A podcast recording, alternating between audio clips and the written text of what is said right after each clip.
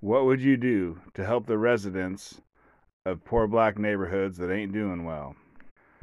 Would you pay more in taxes and have people call you a racist to help them out? Coming up on the Anti-Woke Podcast.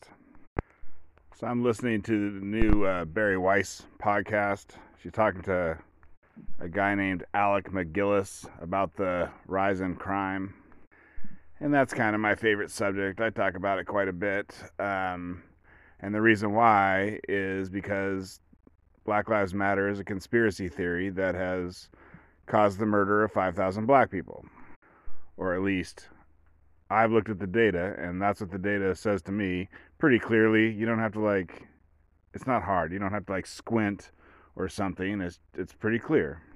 But so this conversation that I'm about to listen to, they think that the rise in crime is caused by COVID. And I'll kind of say why I think that's not exactly right. I mean, it probably is partly. I mean, COVID was obviously a big deal.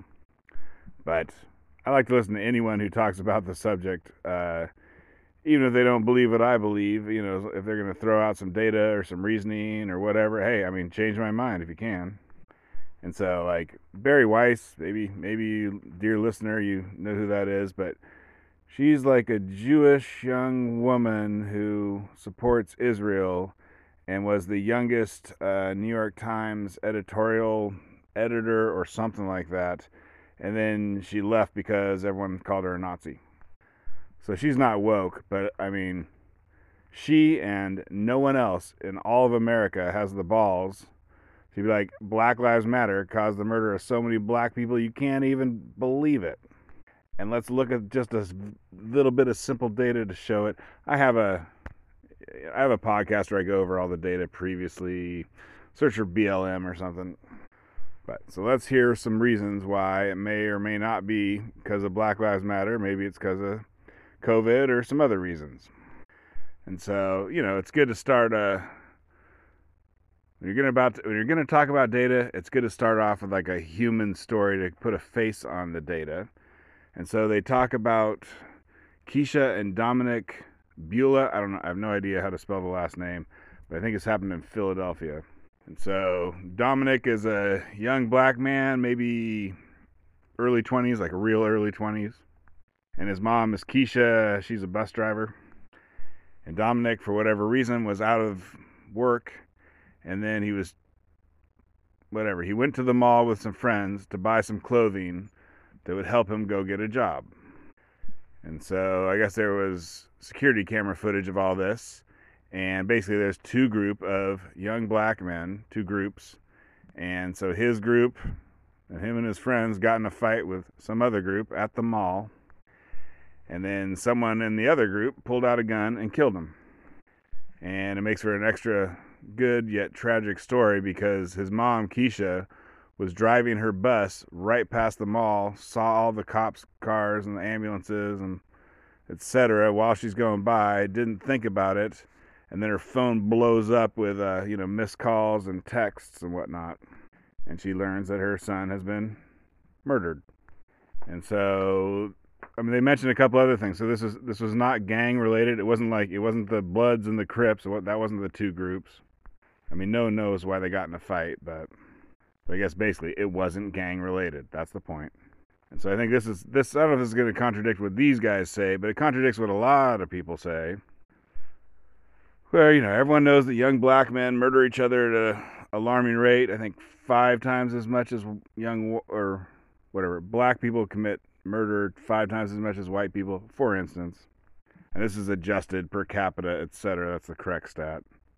I guess if you want to know overall, I think black people commit like 50% of the murders, and then, you know, whites, Hispanics, etc.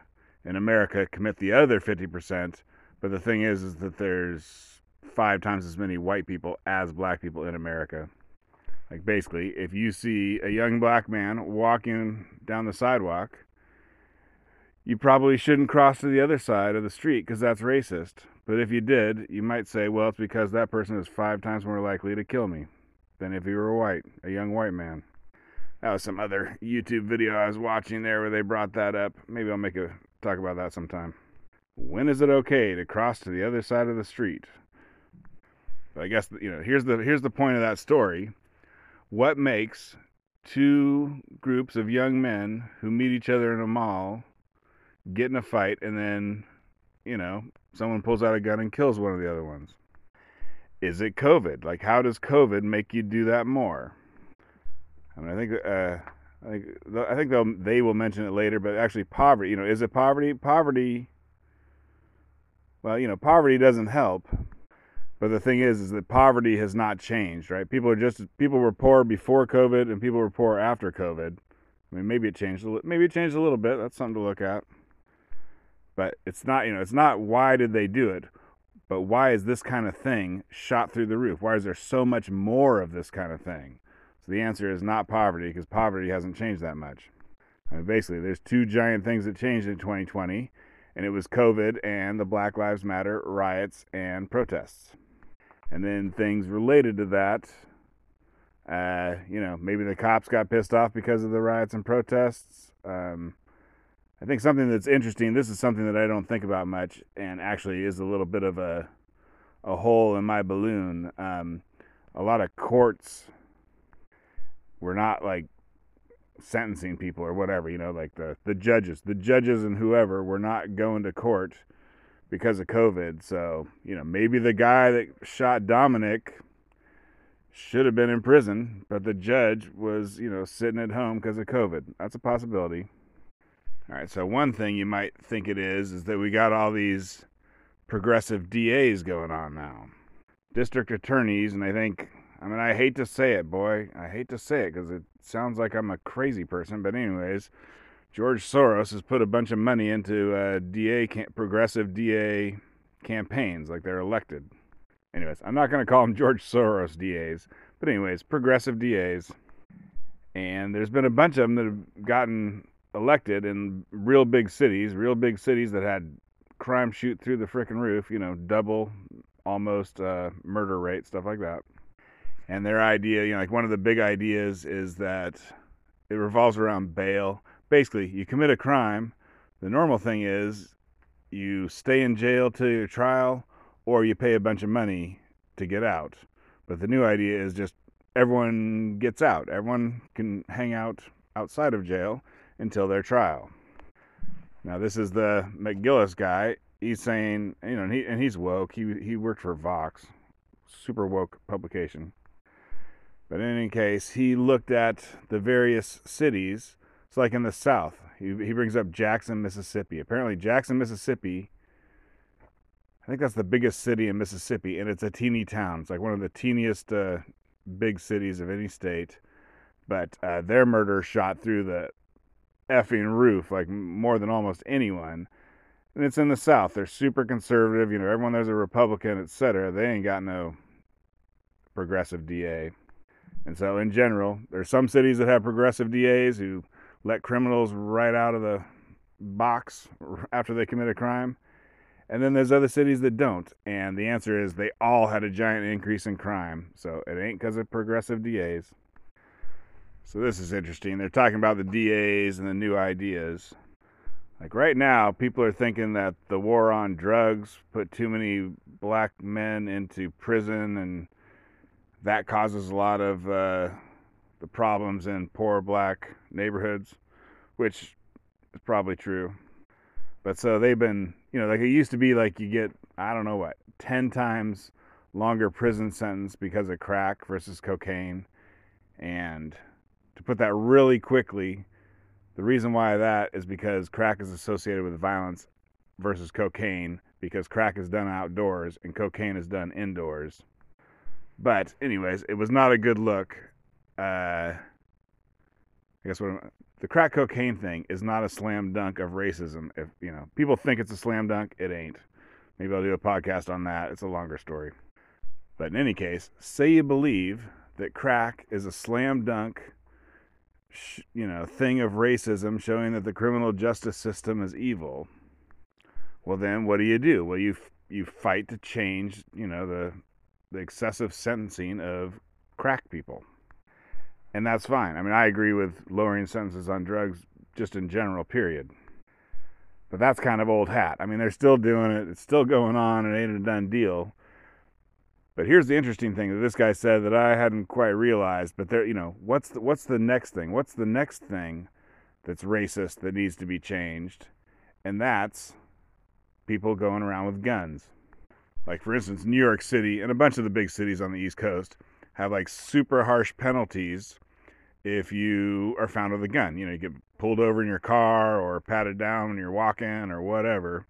If you got a gun on you, things are not going to go well. And, you know, they always say it's like New York. They always say, oh, black and brown people are the only ones who are caught with guns. But in fact, it's almost all black people, which is not a good look, right? That's considered racist. So in any case, that's what people are looking, you know, they lowered the penalties for crack, which is probably a good thing. And now they're thinking about, well, you know, it's virtually only young black men who are being caught with guns, and that's why they're all going up the river to prison for a long time. We need to, whatever, I guess we need to make that not illegal. And that is not the cause of this super giant crime spike lately. But anyways, it's just something to keep an eye on, because if you let people walk around with guns more, there may be some unintended consequences. You may be the proud winner of murdering a bunch of black people because of your ideas. So MacGillis brings up the George Floyd riots and protests, and he comments on the fact that they coincide exactly with the increase in murder. You know, now that's something that I've noticed, and when I saw that, I'm like, oh, well then that means that what's caused the murder. Either the murders caused the riots and protests, the riots and protests caused the murders, or something else caused both of them. That's your options. But anyways, it doesn't occur to him, or, you know, maybe he doesn't let himself realize that, you know, maybe this thing causes that, or maybe he knows what the truth is and keeps his mouth shut.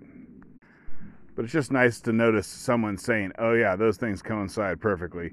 Like, the Washington Post did an article with a graph, and it's like, you can, whatever, if you go find a graph of riots and you go compare it to the graph of murders from Washington Post, you'll see that they coincide perfectly, but they don't put the two things on the same graph, because, you know, then you'd be canceled. But to steel man the opposition a little bit, he's talking about, you know, over-policing or under-policing. Like, Black Lives Matter is based on the premise that black people are over-policed. You know, cops are going around murdering black people when black people are law-abiding citizens and unarmed, which is not true. But in fact, the other one is true. Like, you know, white people are not off the hook. It ain't like, whatever, politicians. You know, you think politicians are good? Wrong. But poor black neighborhoods, you know, that ain't doing good, they actually are under-policed. You know, it's the opposite of what Black Lives Matter says. It's the opposite of what a lot of people believe. But there is a problem with the police in these bad neighborhoods, and that they are, and what it is they ain't got enough cops. I mean, the neighborhoods are poor, and they got a lot of crime, so that means you don't have much money to hire cops, but you do need a whole ton of cops, right? It's, you know, it's a sticky wicket. It's a vicious cycle.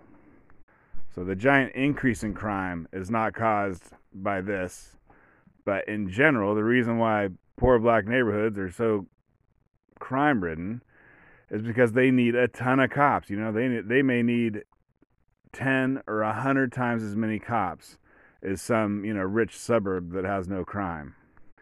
But no one wants to pay for it, so I'm looking at you, white people. Open up your pocketbook, pay for those cops. And it's a shame. I mean, this is, you know, it's a hard thing to get out of.